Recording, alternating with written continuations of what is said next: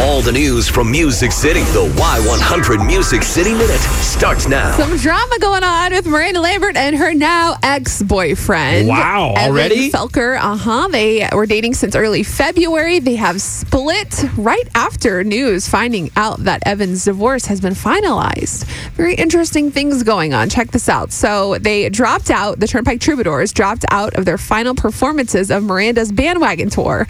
So it kind of sounds like something went down, and he was like, "I'm over this. I'm out," or you know, she kicked him out. Who knows? Who knows which way this is going? But Miranda is taking the high road. She says she's happily single, and she says, "quote Love is a hard road sometimes, and it's been a roller coaster ride for me. But I'm definitely thankful for all the ups and downs because I've had some really good songs come out of it." She says you got to take the bad parts and put them on paper, and then move on to the happy parts. So. Oh, yeah, yeah. No details. I feel like the details might come out, but then again, the details with her and Blake never came out, so we'll never know. And if we find out, we will share it with you.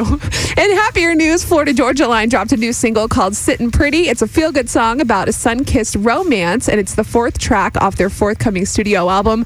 The big surprise is that in this song, Brian Kelley has the lead vocals.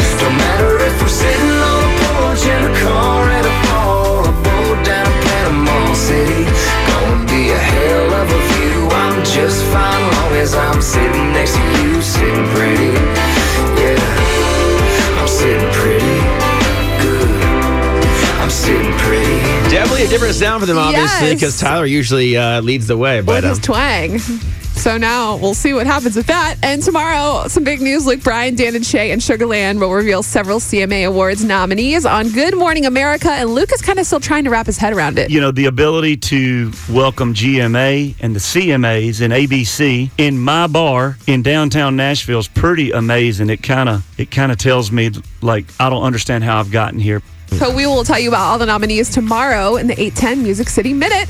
That's your Music City Minute.